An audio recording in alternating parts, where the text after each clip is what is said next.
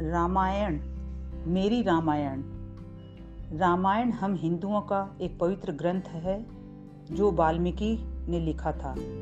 उन्होंने राम के प्रति अपने प्रेम को रामायण में उड़ेल दिया। जैसे उनके हृदय में राम ही बसते हैं।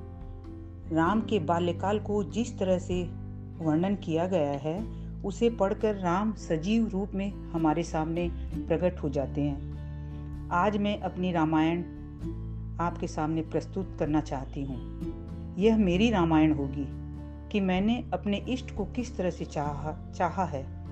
जैसे एक माँ अपनी संतान को प्यार करती है, एक पत्नी अपने पति के प्रति समर्पित रहती है। परिवार में अनेक पुरुष हैं, जैसे देवर, जेठ, ससुर रहते हैं। किंतु एक पत्नी के जीवन में सिर्फ़ अपने पति को ही प्रथम स्थान देती है। वह अपने परिवार का पूरा ध्यान रखती है, किंतु पति उसके लिए सर्वोपरि रहता है। उसी तरह सबके जीवन में एक इष्ट होता है, जो उसे आध्यात्मिक पथ पर आगे बढ़ाता है। उसे प्रभु की पहचान कराता है। हम तो मंदिरों में भगवान ढूंढ रहे थे, किंतु आपका गुरु उस प्रभु को आपके सामने लाकर खड़ा कर देता है। कहा गया है कि गुरु गोविंद दो खड़े काके लागू पाओ बलिहारी गुरु आपकी जो गोविंद दियो बताए। अर्थात गुरु गोविंद से ऊपर है। गुरु ही हमें गोविंद अर्थात प्रभु की पहचान कराता है। बिना गुरु के तो मानव जीवन निरर्थक है। राम और कृष्ण को भी गुरु की आवश्यकता पड़ी।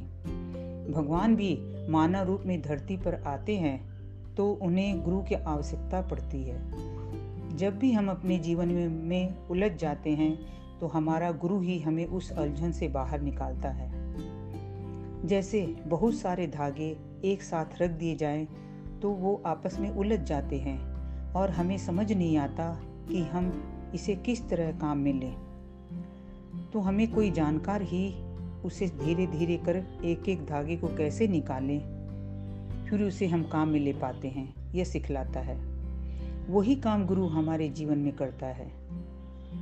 इस पुस्तक के माध्यम से मैं अपने गुरु द्वारा लिखी वाणियों को पढ़कर मेरे जीवन में क्या परिवर्तन आया है, वही बताना चाहती हूँ, क्योंकि बिना सत्संग विवेक न हुई।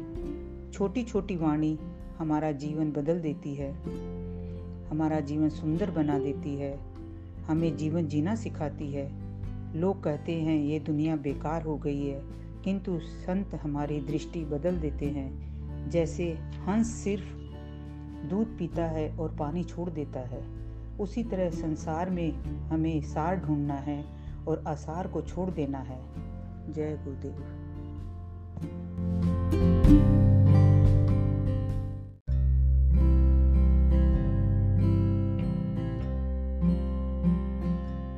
यह संसार बहुत सुंदर है। प्रभु की बनाई कोई भी चीज़ गलत नहीं हो सकती। इसलिए हमें प्रभु के प्यार के, भाव के चश्मे से इस दुनिया को देखना है। संत वाणी हमें एक सुंदर दृष्टि प्रदान करती है, जिससे हमें सभी सुंदर दिखने लगते हैं। तो आइए हम इनका लाभ उठाएँ और अपने जीवन को महकाएँ। जय गुरुदेव।